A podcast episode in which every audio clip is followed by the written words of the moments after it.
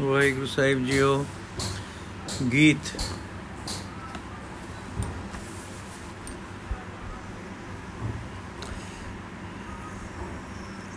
ਇਸ ਗੁਰਾਂ, ਗੁਰੂ ਨਾਨਕ ਨੂੰ ਗੁਰੂ ਵੇਖੋ, ਸਿਦਕ ਪਿਆਰ ਸ਼ਰਧਾ ਵਿੱਚ, ਸਰਦਾ ਖਿੱਚ, ਵਲਵਲੇ ਭਰੇ ਪਿਆਰ ਨਾਲ ਉਸ ਵੱਲ ਤੱਕੋ, ਤੇ ਆਖੋ, ਹੈ ਗੁਰੂ ਨਾਨਕ, ਤੇ ਫੇਰ ਆਖੋ, ਨਾਨਕ ਗੁਰੂ ਪਿਆਰੇ ਗੁਰ ਹੋ ਕੇ ਅਜ ਆਈ, ਹਿਰਦੇ ਨਿਵਾਸ ਪਾਈ, ਦਿਲ ਦਾ ਬਣੀ ਤੁਸਾਈ।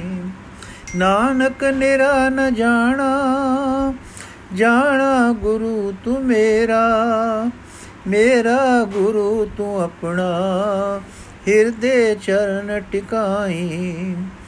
ਦੀਦਾਰ ਗੁਰੂ ਜੀ ਤੇਰਾ ਗੁਰੂ ਰੂਪ ਮੈਂ ਤਕਾਵਾਂ, ਹਿਰਦੇ ਵਿਖੇ ਬਿਠਾਵਾਂ, ਆਪਾ ਮੈਂ ਵਾਰ ਜਾਈ।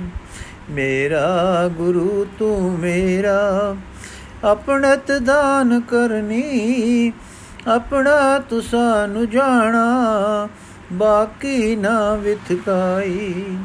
ਮੈਂ ਨਾਲ ਮੇਰੀ ਸਾਰੀ ਤੇਰੇ ਹੀ ਪੁਰ ਟਿਕਾਵਾਂ, ਮੇਰਾ ਤੂੰ ਮੇਰਾ ਸਦਗੀ, ਆਲਾਪ ਏ ਕਰਾਈ। ਤੇਰਾ ਮੈਂ ਹਾਂ ਗੁਰੂ ਜੀ, ਦੂਜਾ ਇੱਕ ਵਾਕ ਗਾਵਾਂ। ਤੇਰਾ ਹਾਂ, ਤੇਰਾ ਤੇਰਾ ਤੇਰਾ ਸਦਾ ਜਪਾਈ। ਤੂੰ ਤੂੰ ਸਦਾ ਹੈ ਮੇਰਾ ਮੈਂ ਮੈਂ ਸਦਾ ਹਾਂ ਤੇਰਾ। ਐਸੀ ਏ ਗੰਢ ਬਜੇ, ਟੁੱਟੇ ਨਾ ਫਿਰ ਕਦਾਈ। ਮੇਰਾ ਗੁਰੂ ਤੂੰ ਨਾਨਕ, ਮੇਰਾ ਸਦਾ ਗੁਰੂ ਤੂੰ, ਮੇਰਾ ਗੁਰੂ ਤੂੰ ਆਪਣਾ ਆਪਣਾ ਸਦਾ ਬਨਾਈ ਤੇਰੀ ਸ਼ਰਨ ਹੋ ਪ੍ਰਾਪਤ ਤੇਰਾ ਹੋ ਧਿਆਨ ਪਿਆਰੇ, ਤੇਰਾ ਹੀ ਨਾਮ ਪਿਆਰਾ। ਵਾ ਵਾ ਗੁਰੂ ਜਪਾਈ, ਰੱਖੀ ਸਦਾ ਹੀ ਸਨਮੁਖ। ਆਪਣੇ ਬਿਰਦ ਦੇ ਸਦਕੇ ਸਨਮੁਖ ਜਗਤ ਵਸਾਈ, ਸਨਮੁਖ ਹੀ ਸਦ ਬਲਾਈ ਸਨਮੁਖ ਜਗਤ ਵਸਾਈ ਸਨਮੁਖ ਹੀ ਸਦ ਬਲਾਈ ਵਾਹਿਗੁਰੂ ਜੀ ਕਾ ਖਾਲਸਾ, ਵਾਹਿਗੁਰੂ ਜੀ ਕੀ ਫਤਿਹ। ਅਰਸ਼ੀ ਪਰਉਪਕਾਰੀ ਜੁੰਗੀ ਦਰਦ ਰਵਾਇਆ ਵੰਨੇ, ਅਜ ਸਮੀਰ ਚਲ ਆਈ। ਲਪਟਾਂ ਛੱਡ ਕੁਲਪਨਾ ਵੰਨੇ, ਤੂੰ ਫੇਰੀ ਕਿਉਂ ਪਾਈ? ਵਿੱਚ ਉਜਾੜ ਸਾਡੇ ਡੇਰੇ, ਇੱਕ ਇੱਕ ਕਰ ਦੀ ਛਾਇਆ। ਕਿਉਂ ਬੁਲਬੁਲ ਬੁਲਫੜ ਛੱਡ ਇਸ ਤੇ ਤੂੰ ਮੇ ਡੇਰਾ ਅਜ ਲਾਇਆ? ਜਿੱਥੇ ਕਦੇ ਕਾਉ ਸੀ ਡਰਦਾ, ਇੱਕ ਫੇਰਾ ਵੀ ਪਾਣੋ ਮੋਰ ਪਿਆ ਅਜ ਪਹਿਲਾਂ ਪਾਵੇ ਸੰਗਦਾ ਹੈ ਉੱਡ ਜਾਣੋ। ਪੀਲੇ ਲੋਂਗ ਕਿਕਰਾਂ ਵਾਲੇ ਲਪਟਾ ਮਾਰ ਉਠੇ ਹਨ, ਕਿਉਂ ਕੁਦਰਤ ਦੇ ਰੰਗ ਸੁਹਾਵੇ ਆਪੇ ਆਣ ਉਠੇ ਹਨ। ਦਰਦਾਂ ਦੀ ਚਾਂਗਰ ਸੁਣ ਸਾਰੇ, ਦੂਰ ਦੂਰ ਨਠ ਜਾਂਦੇ। ਦਰਦ ਵਾਣਿਆ ਦਰ ਤੇ ਅਜ ਕਿਉਂ ਸੋਹਣੇ ਹਨ ਪਏ ਆਂਦੇ ਆਂਦੇ। ਜੁੰਗੀ ਕੱਖਾਂ, ਉਹ ਵੀ ਟੁੱਟੀ, ਕੌਣ ਅਸਾਂ ਦਰ ਆਵੇ? ਆਦਰ ਕਿਸੇ ਰੰਗੀਲੇ ਖਾਤਰ ਕੁਦਰਤ ਰੰਗ ਜਮਾਵੇ। ਕੀ ਕੋਈ ਅਜ ਹੁਸਨ ਰਾਜ ਦਾ ਛੈਲਾ ਇੱਥੇ ਆਸੀ? ਆਪੇ ਬਜਦੀ ਆਪੇ ਟੁੱਟਦੀ ਬਣ ਬਣ ਆਸ ਨਿਰਾਸੀ। ਕਿਨ ਆਣਾ, ਕਿਨ ਜਾਣਾ, ਇੱਥੇ ਗਮ ਖਾਦੇ ਦਿਲ ਮੇਰੇ। ਇਹ ਅਬਿਲਾਕ ਕੇ ਸੁਪਨੇ ਤੇਰੇ, ਇਹ ਸੁਪਨੇ ਮਨ ਤੇਰੇ। ਉਦਾਸੀ। ਹਾਂ, ਉਦਾਸੀ ਵੀ ਕਦੇ-ਕਦੇ ਆ ਜਾਂਦੀ ਹੈ ਤੇ ਛਾਲ ਜਾਂਦੀ ਹੈ ਦਿਲ ਉੱਪਰ, ਪਰ ਉਦਾਸੀ ਕਈ ਤਰ੍ਹਾਂ ਦੀ ਹੈ। ਮਨ ਬਹੁਤ ਲੋੜੇ ਤੇ ਮਿਲੇ ਥੋੜਾ, ਇੱਕ ਉਦਾਸੀ ਇਹ ਹੈ। ਮਿਲੇ ਬਹੁਤਾ ਤਰਜਹਾਨ ਹੋ ਕੇ ਵੀ ਇੱਕ ਉਪਰਮਤਾ ਆ ਜਾਂ ਉਪਰਾਮਤਾ ਆ ਜਾਂਦੀ ਹੈ।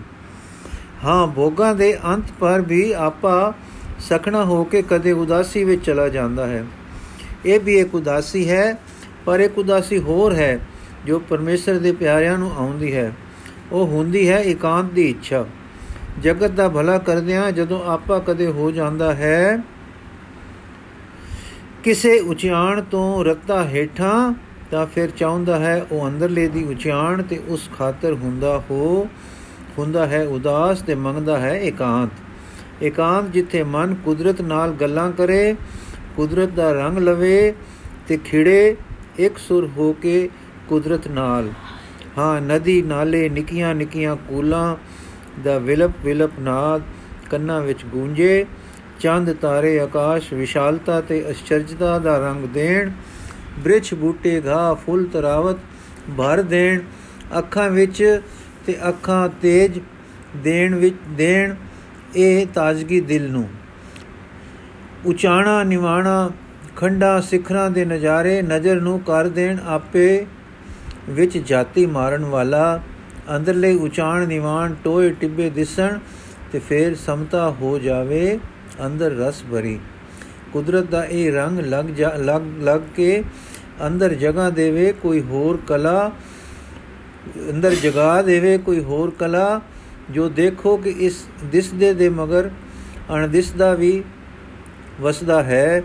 ਜਿਸ ਦੇ ਰਹੇ, ਜਿਸ ਦੇ ਰਚੇ ਇਹ ਰੰਗ ਹਨ।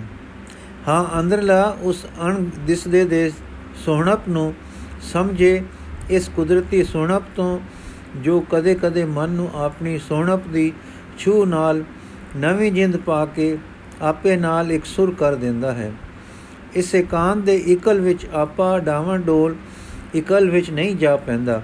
ਸਗੋਂ ਪ੍ਰਤੀਤ ਕਰਦਾ ਹੈ, ਅੰਦਰ ਕਿ ਮੇਰਾ ਆਪਾ ਜੋ ਹੁਣ ਨਿਖਰਿਆ ਹੈ, ਇਹ ਇਕਲ ਨਹੀਂ ਹੈ, ਪਰ ਕੋਈ ਹੈ ਇਸ ਦੇ ਪਿੱਛੇ ਜਿਸ ਨਾਲ ਇਹ ਜਾ ਲੱਗਾ ਹੈ ਤੇ ਜਿਸ ਦਾ ਸੁਹਜ ਕੁਦਰਤ ਵਿੱਚ ਪਿਆ ਸੋਭਦਾ ਹੈ। ਇਹੋ ਆਪਾ ਨਵਾਂ ਨਿਰੋਆ ਬਲਵਾਨ ਉੱਚਾ ਉੱਚਾ ਤੇ ਸੁਖ ਰੂਪ ਜਿਹਾ ਹੋ ਜਾਂਦਾ ਹੈ। ਉਸ ਉਦਾਸੀ ਦੇ ਫਲ ਵਿੱਚ ਜੋ ਪੈਂਦੀ ਹੈ, ਨਾਮ ਰਸੀਏ ਗੁਰਮੁਖਾਂ ਨੂੰ ਕਦੇ-ਕਦੇ ਤੇ ਲੈ ਜਾਂਦੀ ਹੈ ਇਕਾਂਤ ਵਿੱਚ। ਹਾਂ, ਇਕਾਂਤ ਵਿੱਚ ਰਸਮੈ ਕਰਕੇ ਉਪਕਾਰੀ ਬੱਦਲ ਵਾਂਗੂ ਫਿਰ ਕੋਈ ਅਗੰਮੀ ਵੇਗ ਲੈ ਆਉਂਦਾ ਹੈ। ਜਗਤ ਵਿੱਚ ਪੀੜਾ ਦੇ, ਦੇਸ਼ ਪੀੜਾ ਹਰਨ ਲਈ ਜਿੰਨੀ ਕੁ ਹੋ ਸਕੇ ਆਪੋ ਆਪਣੇ ਵਿਤ ਅਨੁਸਾਰ। ਇਹ ਗੱਲ ਨਹੀਂ ਸਮਝਣੀ ਚਾਹੀਏ ਕਿ ਗੁਰਮੁਖ ਕਦੇ ਪ੍ਰੇਮ ਤੋਂ ਖਾਲੀ ਹੋ ਜਾਂਦੇ ਹਨ, ਜਾਂ ਨਾਮ ਤੋਂ ਸਖਣੇ ਜਾਂ ਗਿਆਨ ਤੋਂ ਵਿਰਵੇ ਹੋ ਜਾਂਦੇ ਹਨ। ਇਹ ਇੱਕ ਰਸੀਏ ਤੇ ਉਪਕਾਰੀ ਜੀਵਨ ਦਾ ਪਹਿਲੂ ਹੁੰਦਾ ਹੈ, ਜੋ ਸਰੀਰਧਾਰੀ ਹੋਣ ਕਰਕੇ ਕਦੇ-ਕਦੇ ਇਕਾਂਤ ਮੰਗਦਾ ਹੈ। ਇਹ ਉਹ ਉਦਾਸੀ ਨਹੀਂ ਜੋ ਸੰਸਾਰ ਦੇ ਦੁੱਖਾਂ ਤੋਂ ਨਫ਼ਰਤ ਦੇ ਘਰ ਲਿਜਾ ਕੇ ਬਨਾ ਬਰਫਾਂ ਵਿੱਚ ਲਿਜਾ ਗਾਲਦੀ ਹੈ। ਪਰ ਇਹ ਉਹ ਉਤਮ ਉਦਾਸੀ ਹੈ ਜੋ ਸੰਤ ਹਿਰਦੇ ਵਿੱਚ ਸਦਾ ਵਿਆਪੀ ਰਹਿੰਦੀ ਹੈ। ਜੋ ਇਸ ਨੂੰ ਹਉ ਤੋਂ ਧੋਕੇ ਧੋ ਕੇ ਕਿਸੇ ਆਪੇ ਦੇ ਸੁਖ ਵਿੱਚ ਰੱਖਦੀ ਹੈ ਤੇ ਇਸ ਨੂੰ ਸੁਖ ਦਾਤਾ ਬਣਾ ਦਿੰਦੀ ਹੈ। ਸੁਖ ਦਾਤਾ ਹੋਣ ਵੇਲੇ ਤਾਂ ਜਾਂ ਸੁਖ ਦੇਣ ਵੇਲੇ ਹਉ ਜੋ ਪ੍ਰਬਲ ਹੈ ਜਗਤ ਦੇ ਕੋੜੇ ਤਜਰਬਿਆਂ ਨਾਲ ਕਦੇ-ਕਦੇ ਕੁਝ ਸਿਥਲਤਾ ਲੈ ਆਉਂਦੀ ਹੈ ਜਾਂ ਇਉਂ ਸਮਝੋ ਕਿ ਜਗਤ ਦਾ ਆਪਣੇ ਸੁਖ ਦਾਤਿਆਂ ਨਾਲ ਵਰਤਾਰਾ ਸੰਤ ਹਿਰਦੇ ਦੀ ਜਾਲੂ ਸ਼ਕਤੀ ਨੂੰ ਸੱਟਾ ਮਾਰ-ਮਾਰ ਕੇ ਕੁਝ ਥਕਾਨ ਜਾਂ ਸਿਥਲਤਾ ਦਾ ਉਪਰਾਮਤਾ ਲਾ ਦਿੰਦਾ ਹੈ।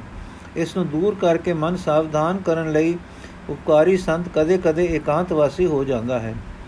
ਪ੍ਰਭ ਕੀ ਉਸਤਤ ਕਰੋ ਸੰਤ ਮੀਤ, ਸਾਵਧਾਨ, ਇਕਾਗਰ ਚੀਤ। ਸੁਖਮਨੀ ਹੈ। ਜਗਤ ਕਿਉਂ ਦੁਖੀ ਹੈ? ਅਨੇਕਾਂ ਤਜਰਬੇ ਹੋਏ ਤੇ ਹੋ ਰਹੇ ਹਨ, ਇਸ ਨੂੰ ਸੁਖੀ ਕਰਨ ਦੇ।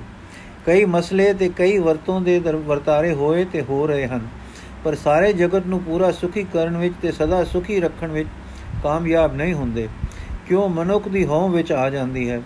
ਵਿਉਂਤਾ ਤੇ ਮਸਲਿਆਂ ਦਾ ਕਸੂਰ ਘਟ ਹੈ, ਜੋ ਕੁਝ ਆਪਣੇ ਅੰਦਰ ਮਨੁੱਖ ਨੂੰ ਆਪੇ ਦੀ ਪਕੜ ਹੈ ਤੇ ਦੂਏ ਨਾਲ ਉਪਰਾ, ਉਪਰਾਪਨ ਹੈ। ਇਹ ਹਉ ਹੈ ਇਹ ਉਸ ਵਿੱਚੋਂ ਵਿਉਂਤ ਵਿੱਚ ਵਟ ਪਾ ਦਿੰਦੀ ਹੈ ਜੋ ਜਗਤ ਨੂੰ ਸੁਖੀ ਕਰਨ ਵਾਸਤੇ ਦਾਨੇ ਸੋਚਦੇ ਤੇ ਜਾਰੀ ਕਰਦੇ ਰਹੇ ਹਨ। ਇਸ ਕਰਕੇ ਗੁਰੂ ਬਾਬੇ ਨੇ ਸਿਖਾਇਆ ਸੀ ਕਿ ਇਹ ਪਕੜ ਛੱਡੋ। ਇਹ ਅੰਦਰ ਮੈਂ ਕਰਕੇ ਵਿਰਾਜਮਾਨ ਹੈ, ਬਾਹਰ ਮੇਰੀ ਕਰਕੇ ਬੋਲਦੀ ਹੈ ਤੇ ਵਰਤੋਂ ਵਿੱਚ ਦੁਜਾਇਗੀ ਦਾ ਰੂਪ ਧਾਰਦੀ ਹੈ। ਅੰਦਰ ਤਾਂ ਸਾਈਂ ਤੋਂ ਵਿਛੋੜਦੀ ਹੈ ਤੇ ਬਾਹਰ ਜਗਤ ਤੋਂ ਵਿਤਕਰਾ ਪਾ ਦਿੰਦੀ ਹੈ। ਜਿਸ ਦੇ ਅੰਦਰ ਇਹ ਨਹੀਂ, ਉਹ ਸੁਖੀ ਤੇ ਸੁਖਦਾਤਾ ਹੋ ਜਾਂਦਾ ਹੈ। ਜੇ ਸਾਰੇ ਇਹ ਸੁਖ, ਇਹ ਕੁਝ ਬਣ ਜਾਣ, ਤਾਂ ਜਗਤ ਵਿੱਚ ਸੁਖ ਵੱਧ ਜਾਵੇ। ਜਦ ਕਦੇ ਜਗਤ ਵਿੱਚ ਸੁਖ ਵਰਤਿਆ ਹੈ, ਐਸੇ ਬੰਦਿਆਂ ਹੀ ਵਰਤਾਇਆ ਹੈ, ਜਿਨ੍ਹਾਂ ਨੇ ਸੁਖ ਲੈਣ ਨਾਲੋਂ ਸੁਖ ਦੇਣਾ ਭਲਾ ਜਾਂਦਾ ਹੈ। ਚਾਹੇ ਉਹ ਧਾਰਮਿਕ ਨੁਕਤੇ ਤੋਂ ਉੱਠੇ, ਚਾਹੇ ਪਰਉਪਕਾਰ ਦੇ ਨੁਕਤੇ ਤੋਂ, ਚਾਹੇ ਨੀਤੀ ਤੇ, ਚਾਹੇ ਵਿਚਾਰ ਦੇ ਨੁਕਤੇ ਤੋਂ ਉੱਠੇ। ਪਰ ਸਭ ਤੋਂ ਵੱਧ ਐਸੇ ਪੁਰਖਾਂ ਦਾ ਜੀਵਨ ਧਨ ਹੈ, ਜੋ ਪਹਿਲਾਂ ਅੰਦਰੋਂ ਆਪ ਉੱਚੇ ਹੋਏ ਹਨ ਹਉ ਦੇ ਜੰਜੀਰ ਜਿਨ੍ਹਾਂ ਦੇ ਤਰੁੱਟੇ ਹਨ ਤੇ ਉਹਨਾਂ ਦਾ ਆਪਾ ਆਜ਼ਾਦ ਹੋ ਕੇ ਸਰਬ ਆਪੇ ਦੇ ਮੇਲ ਤੇ ਆਧਾਰ ਵਿੱਚ ਹੋ ਗਿਆ ਹੈ। ਫਿਰ ਉਹਨਾਂ ਨੂੰ ਦਿਸਦੇ ਜਗਤ ਵਿੱਚ ਦੁਸਾਈ ਦੁਜਾਏਗੀ ਨਹੀਂ ਰਹੀ। ਉਹ ਆਪ ਅੰਦਰੋਂ ਸੁਖੀ ਹੋਏ ਹਨ ਤੇ ਉਹਨਾਂ ਤੋਂ ਜਗਤ ਨੂੰ ਸੁਖ ਮਿਲਿਆ ਹੈ। ਗੁਰੂ ਬਾਬੇ ਗੁਰੂ ਨਾਨਕ ਨੇ ਐਸੇ ਗੁਰਮੁਖ ਪੈਦਾ ਕੀਤੇ ਹਨ। ਸ੍ਰੀ ਗੁਰੂ ਸਾਹਿਬਾਨ ਦੇ ਪੈਦਾ ਕੀਤੇ ਗੁਰਮੁਖ ਨਾਮ ਰਸੀਏ ਹੁੰਦੇ ਹਨ। ਅੰਦਰ ਟਿਕਾਓ ਤੇ ਰਸ ਹੁੰਦਾ ਸੀ। ਸਾਈ ਮਿਲਾਪ ਦਾ ਪ੍ਰਕਾਸ਼ ਤੇ ਚਮਕਦਾ ਸੀ ਮੱਥੇ ਉੱਤੇ। ਇਕਾਂਤ ਦੇ ਵੀ ਸੁਕੀਨ ਹੁੰਦੇ ਸਨ। ਪਰ ਜਗਤ ਵਿੱਚ ਸੁਖ ਵਰਤਾਉਣ ਦਾ ਸੁਭਾਅ ਸੁੱਤੇ ਹੀ ਸਾਨੇ। ਸੰਗਤਾਂ ਵਿੱਚ ਵਿਚਰਦੇ ਗੁਰਬਾਣੀ ਨਾਲ ਪ੍ਰੇਮ ਪਵਾਉਂਦੇ ਗੁਰੂ ਸਾਹਿਬਾਂ ਨਾਲ ਨਿਉ ਲਵਾਉਂਦੇ ਤੇ ਨਾਮ ਜਪ ਵਿੱਚ ਮਦਨਾ ਕਰਦੇ, ਪਰ ਰਹਿੰਦੇ ਨਿਰਵਾਸ ਤੇ ਆਪਾ ਨਿਵਾਰ ਰੰਗ ਵਿੱਚ ਸਨ। ਅੰਦਰੋਂ ਨਿਰਲੇਪਤਾ ਵਾਲੀ ਉਦਾਸੀ ਤਾਂ ਹੈਸੀ ਸੀ ਐਸੀ ਹੀ, ਪਰ ਜੋ ਉਪਕਾਰ ਕਰਦਿਆਂ ਕਦੇ ਉੱਪਰ ਨਹੀਂ ਉਦਾਸੀ ਵਿੱਚ ਆਉਂਦੇ, ਤਾਂ ਫਿਰ ਇਕਾਂਤ ਚਲੇ ਜਾਂਦੇ, ਇਕਾਂਤ ਤੋਂ ਫਿਰ ਸੰਗਤਾਂ ਵਿੱਚ ਆ ਵਿਚਰਦੇ। ਪਰ ਮੈਂ ਦੀ ਪਕੜ ਤੋਂ, ਦੁਜੈਗੀ ਤੋਂ ਸਫਾ ਰਹਿੰਦੇ। ਹਾਂ, ਇਹ ਸਰੀਰ ਚਮ ਦਾ ਥੈਲਾ ਹੋਣ ਵਾਸਤੇ ਨਹੀਂ ਸੀ ਰਚਿਆ ਗਿਆ। ਇਹ ਤਾਂ ਹਰੀ ਮੰਦਰ ਹੈ, ਪਰ ਜੇ ਇਸ ਵਿੱਚ ਨਾਮ ਦਾ ਨਿਵਾਸ ਹੋਏ ਤਾਂ ਨਾਮ ਦੇ ਨਿਵਾਸ ਨਾਲ ਹਉ ਦੂਰ ਹੁੰਦੀ ਹੈ ਤੇ ਹਰੀ ਇਸ ਵਿੱਚ ਪ੍ਰਤੱਖ ਹੁੰਦਾ ਹੈ। ਹਉ ਨਾ ਰਹੀ ਤਾਂ ਫਿਰ ਦੁਜੈਗੀ ਕਾਦੀ ਸਭ ਆਪਣੇ ਹਨ। ਤੁਸੀਂ ਆਖਸੋ ਫਿਰ ਇਕਾਂਤ ਦੀ ਕੀ ਲੋੜ ਪੈਂਦੀ ਸੀ ਇਹਨਾਂ ਗੁਰਮੁਖਾਂ ਨੂੰ? ਭਾਈ ਦੇ ਤਤਾਂ ਦੀ ਬਣਤਰ ਹੈ। ਮਨ ਦੇ ਅੰਦਰ ਦੇ ਉੱਤੇ ਤੇ ਦੇਹ ਦੇ ਮਨ ਉੱਤੇ ਪੈਂਦੇ ਹਨ। ਪ੍ਰਵਿਰਤੀ ਵਿੱਚ ਕੁਝ ਨਾ ਕੁਝ ਇਸ ਮਨ ਉੱਤੇ ਸਿੱਧਾ ਜਾਂ ਸਰੀਰ ਦੇ ਥਕਾਨ, ਅਕਾਲ, ਅਕਾਨ ਨਾਲ ਐਸਾ ਕੁਝ ਕਿਸੇ ਵੇਲੇ ਅਸਰ ਪੈਂਦਾ ਹੈ ਜੋ ਦੂਰ ਕਰਨਾ ਹੁੰਦਾ ਹੈ। ਸੋ ਕਦੇ ਇਸ ਨੂੰ ਇਸ ਹੋਂ ਦਾ ਵਹੀ ਖਾਤਾ ਪੜਤਾਲਣ ਵਾਸਤੇ ਇਕਾਂਤ ਦੀ ਲੋੜ ਪੈਂਦੀ ਹੈ ਕਿ ਇਸ ਨੇ ਅੰਦਰ ਕੋਈ ਫੇਰ ਜਮਾ ਦੀ ਰਕਮ ਇਕੱਠੀ ਤਾਂ ਨਹੀਂ ਕਰ ਲਈ। ਹੋਰ ਚਿੱਤ ਤਾਂ ਇਹੋ ਕਰਦਾ ਹੈ ਕਿ ਜਗਤ ਜਲ ਰਿਹਾ ਹੈ, ਦੁਖੀ ਹੈ। ਜੇ ਕੁਝ ਸਰ ਬਣ ਆਵੇ ਤਾਂ ਪਾਣੀ ਦਾ ਛੱਟਾ ਮਾਰੀਏ, ਚਾਹੇ ਸਾਡੇ ਛੋਟੇ ਨਾਲ ਛੱਟੇ ਨਾਲ ਕੁਝ ਬਣ, ਬਣੇ ਚਾਹੇ ਨਾ। ਅਸੀਂ ਛੱਟਾ ਮਾਰੀਏ ਇਹ ਵੀ ਹਉਮੈ ਕਹੀ ਜਾ ਸਕਦੀ ਹੈ। ਪਰ ਹੁਕਮ ਇਹੋ ਹੈ, ਆਪ ਜਪੋ, ਅਵਰਾ ਨਾਮ ਜਪਾਓ। ਸੁਨਤ ਕਹਿਤ, ਰਹਿਤ ਗਤ ਪਾਓ।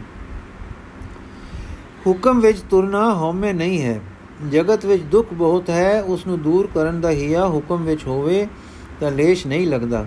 ਪਰ ਦੁੱਖ ਇਹ ਹੈ ਕਿ ਪਰਉਪਕਾਰ ਜੋ ਜੋ ਹੋਂ ਵਿੱਚ ਕਰੀਦਾ ਹੈ, ਉਸ ਆਪਣੇ ਲਈ ਬਹੁਤ ਸੁਖਦਾਤਾ ਨਹੀਂ ਹੁੰਦਾ। ਪਰ ਜੇ ਹੋਂ ਨਾਮ ਨਾਲ ਸੰਭੀ ਜਾਵੇ ਤਾਂ ਸੁੱਤੇ ਸਿੱਧ ਜੋ ਸਰੇ ਬਣੇ ਪਿਆ ਹੋਵੇ, ਫਿਰ ਹੋਂ ਦਾ ਬਲ ਨਹੀਂ ਪੈਂਦਾ। ਹਉਮੈ ਬੁਰੀ ਬਲਾ ਹੈ, ਇੱਕ ਤਾਂ ਸਾਈ ਨਾਲ ਇਸ ਨੇ ਵਿਤ ਪਾਈ ਹੈ, ਦੂਜੇ ਜਗਤ ਨਾਲ ਦੁਜਾਇਗੀ ਇਸ ਵਰਤਾਈ ਹੈ, ਪਰ ਹਉਮੈ ਵੀ ਹੁਕਮ ਕਰ ਹੋਈ ਹੈ।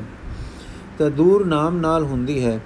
ਜੇ ਕੋਈ ਬਖਸ਼ਿਆ ਹੋਇਆ ਨਾਮ ਦੇ ਗੱਫੇ ਵਰਤਾਵੇ ਤੇ ਭਲਾ ਕਰੇ ਤਾਂ ਇਹ ਪਰੇ ਤੋਂ ਪਰੇ ਰਹਿੰਦੀ ਹੈ, ਪਰ ਜੇ ਹੁਕਮ ਵਿੱਚ ਵਰਤੇ ਤਾਂ ਜਗਤ ਵਿੱਚ ਨੈਣ ਪਸਾਰ ਕੇ ਤੱਕੋ ਤੱਕੋ ਇਸੇ ਅੰਦਰ ਦੀ ਵਖੇਵੇਂ ਵਾਲੀ ਹੋਣੇ ਰਾਜਿਆਂ ਦੇ ਵੈਰ, ਦੇਸ਼ ਦੇਸ਼ ਦੀ ਲੜਾਈ, ਘਰ ਘਰ ਦਾ ਵਿਰੋਧ ਤੇ ਜੀ ਜੀ ਦਾ ਵੈਰ ਪੁਆ ਰੱਖਿਆ ਹੈ।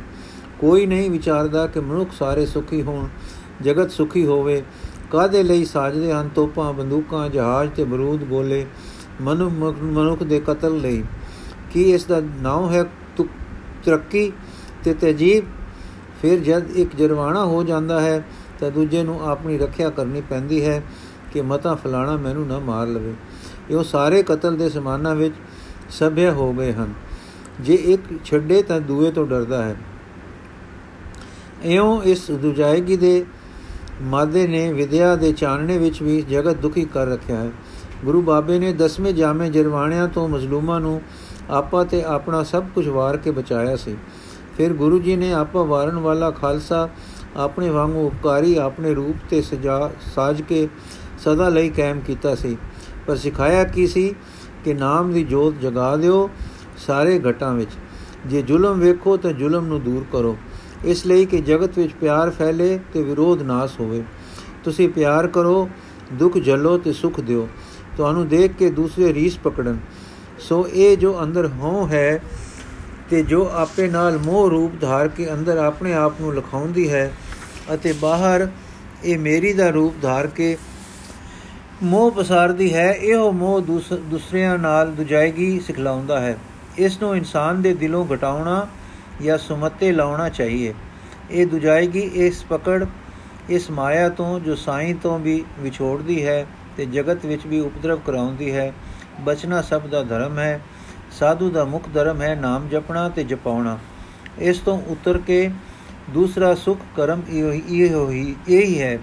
ਦੁਜਾਗੀ ਦੂਰ ਕਰਨੀ ਗੁਰੂ ਬਾਬੇ ਨੇ ਤੀਜੇ ਜਾਮੇ ਫਰਮਾਇਆ ਸੀ ਇਹ ਮਾਇਆ ਜਿਤ ਹਰ ਵਿਸਰੇ, ਮੋਹ ਉਪਜੇ ਭਾਉ ਦੂਜਾ ਲਾਇਆ। ਜਿਸ ਨਾਲ ਵਾਹਿਗੁਰੂ ਵਿਸਰੇ, ਮੋਹ ਉਪਜੇ ਤੇ ਦੁਜੈਗੀ ਪੈਦਾ ਹੋ ਜਾਏ, ਸੋ ਮਾਇਆ ਹੈ। ਇਹ ਮਾਇਆ ਪ੍ਰਬਲ ਹੈ, ਇਸ ਦੀ ਸੋਝੀ ਰੱਖਣੀ ਧਰਮ ਹੈ, ਇਸ ਤੋਂ ਬਚਣਾ ਸ਼ੁਭ ਹੈ। ਇਸ ਦੇ ਦਾਉ ਘਾਉ ਦੇਖਣ ਤੇ ਆਪਾ ਚੀਣਨ ਲਈ ਕਦੇ-ਕਦੇ ਇਕਾਂਤ ਦੀ ਲੋੜ ਆ ਪੈਂਦੀ ਹੈ ਗੁਰਮੁਖਾਂ ਨੂੰ। ਉਪਕਾਰ। ਇੱਕ ਸਾਧੂ ਨੇ ਇੱਕ ਦਿਨ ਕਿਤੇ ਸਿੱਖ ਸੰਗਤ ਵਿੱਚ ਸੁੱਤੇ ਹੀ ਦਾਨ ਦੀ ਗੱਲ ਕੀਤੀ ਤੇ ਆਖਣ ਲੱਗਾ ਕਿ ਦਾਨ ਪਾਤਰ ਦਾ ਅਧਿਕਾਰ ਪਛਾਣਨਾ ਚਾਹੀਏ। ਐਵੇਂ ਦਾਨ ਕੀਤੇ ਦਾ ਫਲ ਇੱਥੇ ਉੱਤੇ ਦੁੱਖ ਹੀ ਹੈ। ਫਿਰ ਉਹ ਕਹਿਣ ਲੱਗਾ ਕਿ ਮੈਂ ਤਾਂ ਸਮਝਦਾ ਹਾਂ ਕਿ ਕੇਵਲ ਆਪ ਨੂੰ ਬ੍ਰਹਮ ਜਾਣ ਲੈਣਾ ਕਾਫੀ ਹੈ। ਨਾਮਦਾਨ ਆਦ ਦੀ ਲੋੜ ਨਹੀਂ। ਵਿਚਾਰ, ਅਧਿਕਾਰ ਪਛਾਣਨਾ ਤਾਂ ਠੀਕ ਗੱਲ ਹੈ। ਜੇ ਤੁਸੀਂ ਲਖਪਤੀ ਨੂੰ 10 ਰੁਪਏ ਦਿਓਗੇ ਤਾਂ ਕੀ ਗੁਣ? ਜੇ ਜੁਆਰੀਆਂ ਨੂੰ 100 ਰੁਪਏ ਦਿਓਗੇ ਤਾਂ ਜੂਏ ਵਿੱਚ ਹੀ ਗਵਾਏਗਾ। ਫਿਰ ਦਾਨ ਕਰਨ ਵਿੱਚ ਬੜੀਆਂ ਔਕੜਾਂ ਹੁੰਦੀਆਂ ਹਨ। ਜੋ ਦੂਸਰੇ ਦਾ ਭਲਾ ਕਰੇਗਾ, ਦੁੱਖਾਂ ਦੇ ਮੂੰਹ ਆਵੇਗਾ। ਜੋ ਪਰਾਇਆ ਭਲਾ ਕਰੇਗਾ, ਉਸ ਦੇ ਉਦਾਲੇ ਕਿਸੇ ਨਾ ਕਿਸੇ ਸ਼ਕਲ ਵਿੱਚ ਦੁੱਖ ਆਵੇਗਾ। ਤੁਸੀਂ ਪਰਉਪਕਾਰ ਦੇ ਕੰਮ ਕਰਕੇ ਵੇਖੋ ਕਿ ਜਿਨ੍ਹਾਂ ਨਾਲ ਨੇਕੀ ਉਪਕਾਰ ਕਰੋਗੇ, ਬਹੁਤੀ ਵੇਰ ਉਹੀ ਵੈਰੀ ਹੋ ਦੁਕਣਗੇ ਕਈ ਵੇਰ ਉਹਨਾਂ ਦੇ ਹਿੱਤੂ ਵੈਰੀ ਹੋ ਜਾਂਦੇ ਹਨ। ਆਮ ਕਰਕੇ ਜਾਣੇ ਜਾਂ ਅਣਜਾਣੇ ਜਗਤ ਨੇਕੀ ਕਰਨ ਵਾਲੇ ਨੂੰ ਘੇਰ ਘਾਰ ਕੇ ਦੁੱਖ ਦੁੱਖਾਂ ਦੇ ਮੂੰਹ ਦੁੱਖਾਂ ਦੇ ਮੂੰਹ ਫਸਾ ਦਿੰਦਾ ਹੈ। ਪਰਉਪਕਾਰੀਆਂ ਦੀ ਨਿੰਦਾ ਕਰਨੀ ਆਪਣੇ ਮਨੋਰਥਾਂ ਦੀ ਖਾਤਰ ਉਜਾਂ ਦੇਣੀਆਂ ਤਾਂ ਜਗਤ ਦੇ ਖੱਬੇ ਹੱਥ ਦਾ ਕਰਤੱਵ ਹੈ। ਇਸ ਤੋਂ ਵੱਧ ਕੇ ਲੋਕੀ ਅਨੇਕ ਤਰ੍ਹਾਂ ਦੇ ਵਡੇਰੇ ਕਸ਼ਟ ਵੀ ਖੜੇ ਕਰ ਦਿੰਦੇ ਹਨ, ਜਿੰਦਾ ਤੱਕ ਵੀ ਜਿੰਦਾਂ ਤੱਕ ਵੀ ਲੈ ਲੈਂਦੇ ਹਨ। ਸ੍ਰੀ ਗੁਰੂ ਅਰਜਨ ਦੇਵ ਜੀ ਪਰਮੇਸ਼ਵਰ ਸਰੂਪ ਸਨ। ਉਹਨਾਂ ਦਾ ਹਿਰਦਾ ਤੇ ਸ਼ਰੀਰ ਕਿੰਨਾ ਕੋਮਲ ਸੀ, ਜਿਸ ਤੋਂ ਅਰਸੀ ਬਾਣੀ ਨਿਕਲਦੀ ਸੀ। ਉਹਨਾਂ ਦੇ ਉਪਕਾਰਾਂ ਦਾ ਅੰਤ ਨਹੀਂ। ਜੇ ਉਹਨਾਂ ਦੇ ਸ੍ਰੀ ਦਰਬਾਰ ਸਾਹਿਬ ਤੇ ਸ੍ਰੀ ਗੁਰੂ ਗ੍ਰੰਥ ਸਾਹਿਬ ਜੀ ਵਾਲੇ ਰੂਹਾਨੀ ਤੇ ਕੋਮਲ ਉਨਰੀ ਸਾਹਿਤਕ ਉਪਕਾਰ ਨੂੰ ਅੱਖਾਂ ਅੱਗੇ ਲਿਆਈਏ ਤੇ ਦੂਜੇ ਪਾਸੇ ਉਸ ਸੁਖਮ ਤੇ ਕੂਲੀ ਵਿਅਕਤੀ ਨੂੰ ਤੱਤੇ ਤਵੇ ਤੇ ਬੈਠਿਆਂ ਤੇ ਰੇਤਾਂ ਪੈਂਦੀਆਂ ਤੱਕੀਏ ਤਾਂ ਪ੍ਰਾਣ ਕਮ ਉੱਠਦੇ ਹਨ। ਇਹ ਦੇਖ ਲਓ, ਜਗਤ ਦਾ ਸ਼੍ਰੋਮਣ ਪਰਉਪਕਾਰੀ ਨਾਲ ਸਲੂਕ। ਬਾਹਰਲੇ ਦੁੱਖਾਂ ਨੂੰ ਛੱਡ ਕੇ ਜੇ ਆਪਣੇ ਆਪ ਵਿੱਚ ਉਪਕਾਰੀ ਤੱਕੇ, ਤਾਂ ਆਪਣਾ ਧਨ, ਆਪਣਾ ਵਕਤ ਤੇ ਜੇ ਬੰਦਗੀ ਵਾਲਾ ਹੈ, ਤਾਂ ਆਪਣਾ ਮਾਨਸਿਕ ਬਲ ਉਪਕਾਰ ਵਿੱਚ ਕਿਤਨਾ ਕੁ ਖਰਚ ਕਰਦਾ ਹੈ, ਉਹ ਆਪਣਾ ਵਿਗਾੜੇਗਾ, ਤਾਂ ਹੀ ਬਿਗਾਨੇ ਦਾ ਕੁਝ ਸਵਾਰੇਗਾ। ਹਾਂ, ਸੇਵਾ ਜਾਂ ਉਪਕਾਰ, ਨੇਕੀ ਜਾਂ ਦਾਨ ਬੜੇ ਕਠਨ ਕੰਮ ਹਨ। ਇਹਨਾਂ ਦੇ ਕਰਨ ਵਾਲਿਆਂ ਨੂੰ ਜਗਤ ਉਹ ਕੁਝ ਫਲ ਦਿੰਦਾ ਹੈ, ਕੋਈ ਕੀ ਕਹੇ। ਦਸਵੇਂ ਪਾਤਸ਼ਾਹ ਜੀ ਦੇ ਉਪਕਾਰਾਂ ਨੂੰ ਸਿਮਰਨ ਕਰੋ ਤੇ ਉਹਨਾਂ ਦੇ ਖੇਦਾਂ ਦਾ ਖਿਆਲ ਕਰੋ। ਉਹ ਭਗਵੰਤ ਰੂਪ ਸਨ, ਭਗਵੰਤ ਆਪ ਸਨ, ਪਰ ਤੱਕ ਲੋ ਜੋ ਕੁ ਜਗਤ ਨੇ ਉਹਨਾਂ ਨਾਲ ਵਰਤਾਓ ਕੀਤਾ ਹੈ, ਉਹ ਹੀ ਸਨ ਜੋ ਸਦਾ ਅਜਵੇਂ ਰਹੇ, ਕਦੇ ਨਾ ਡੋਲੇ, ਉਹ ਭਗਵੰਤ ਰੂਪ ਸਨ। ਉਹਨਾਂ ਦੀ ਰੀਸ ਨਹੀਂ ਪ੍ਰਗਟ ਪੁਗਦੀ। ਅਸੀਂ ਤੁਸੀਂ ਤਾਂ ਜੀਵ ਹਾਂ, ਭੁੱਲਨਹਾਰ ਹਾਂ,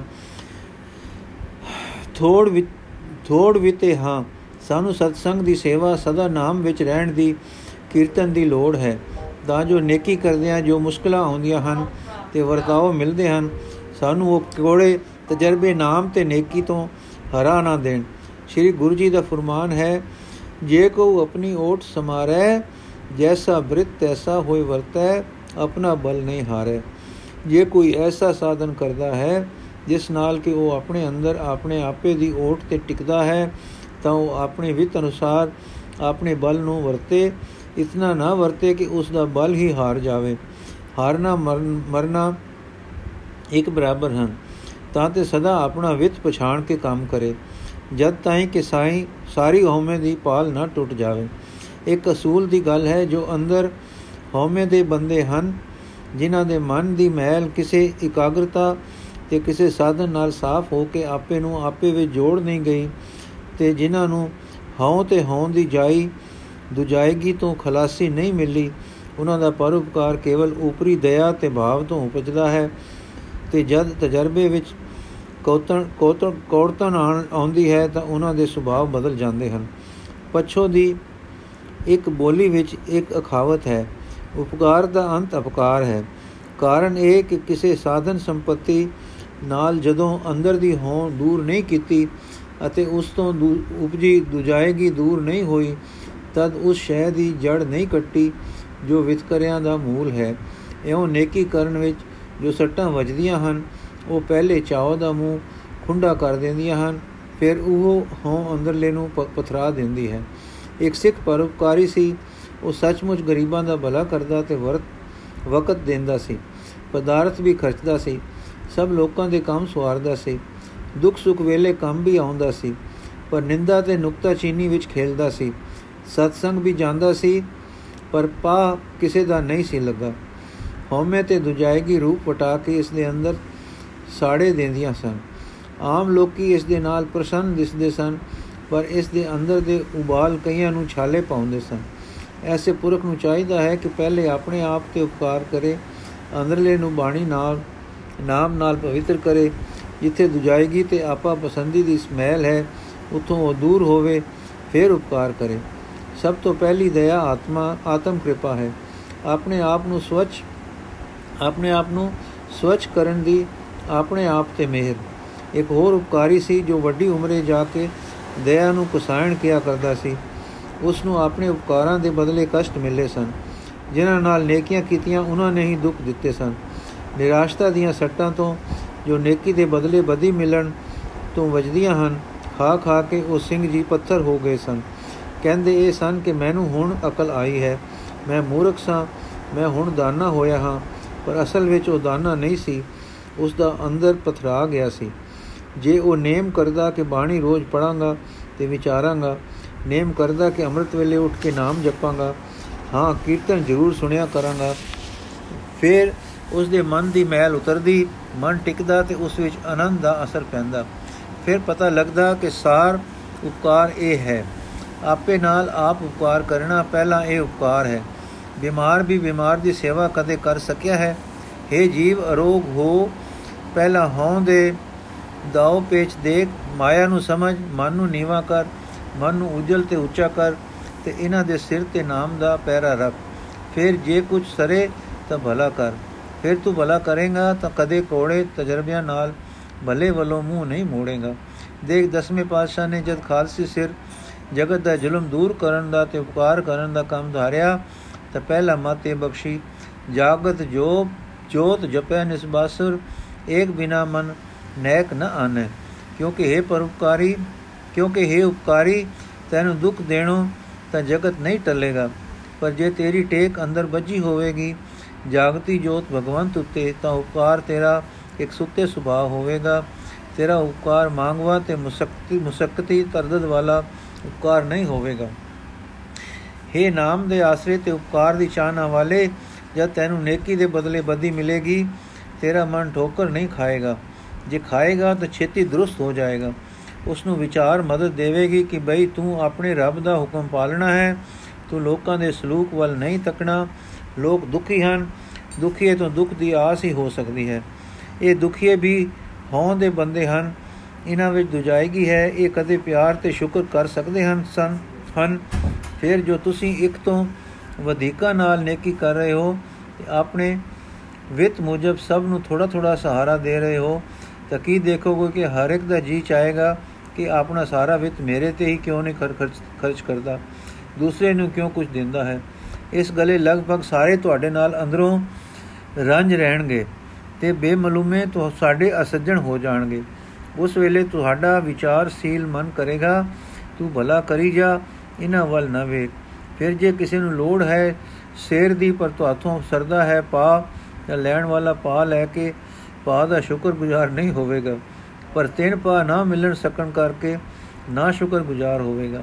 ਤੁਸੀਂ ਅਚਰਜ ਹੋਸੋ ਕਿ ਨਾਲੇ ਮੈਂ ਨੇਕੀ ਕਰਦਾ ਹਾਂ, ਨਾਲੇ ਮੈਨੂੰ ਰੰਜ ਝਲਣੇ ਪੈਂਦੇ ਹਨ।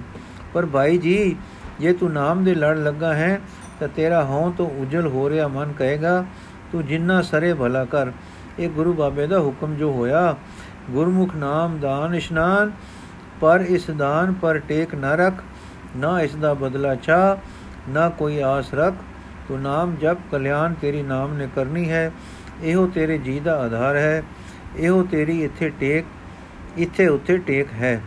ਏਕ ਓਟ ਏਕੋ ਆਧਾਰ, ਨਾਨਕ ਮੰਗੇ ਨਾਮ ਪ੍ਰਭਸਾਰ ਗੁਰਮੁਖ ਦੀ ਟੇਕ ਨਾਮ ਤੇ ਹੈ, ਗੁਰਮੁਖ ਦਾ ਦਾਨ ਖਿੜੇ ਗੁਲਾਬ ਦੀ ਖੁਸ਼ਬੂ ਹੈ, ਜੋ ਸੁੱਤੇ ਸੁਭਾਵ ਦਾਨ ਹੋ ਰਹੀ ਹੈ।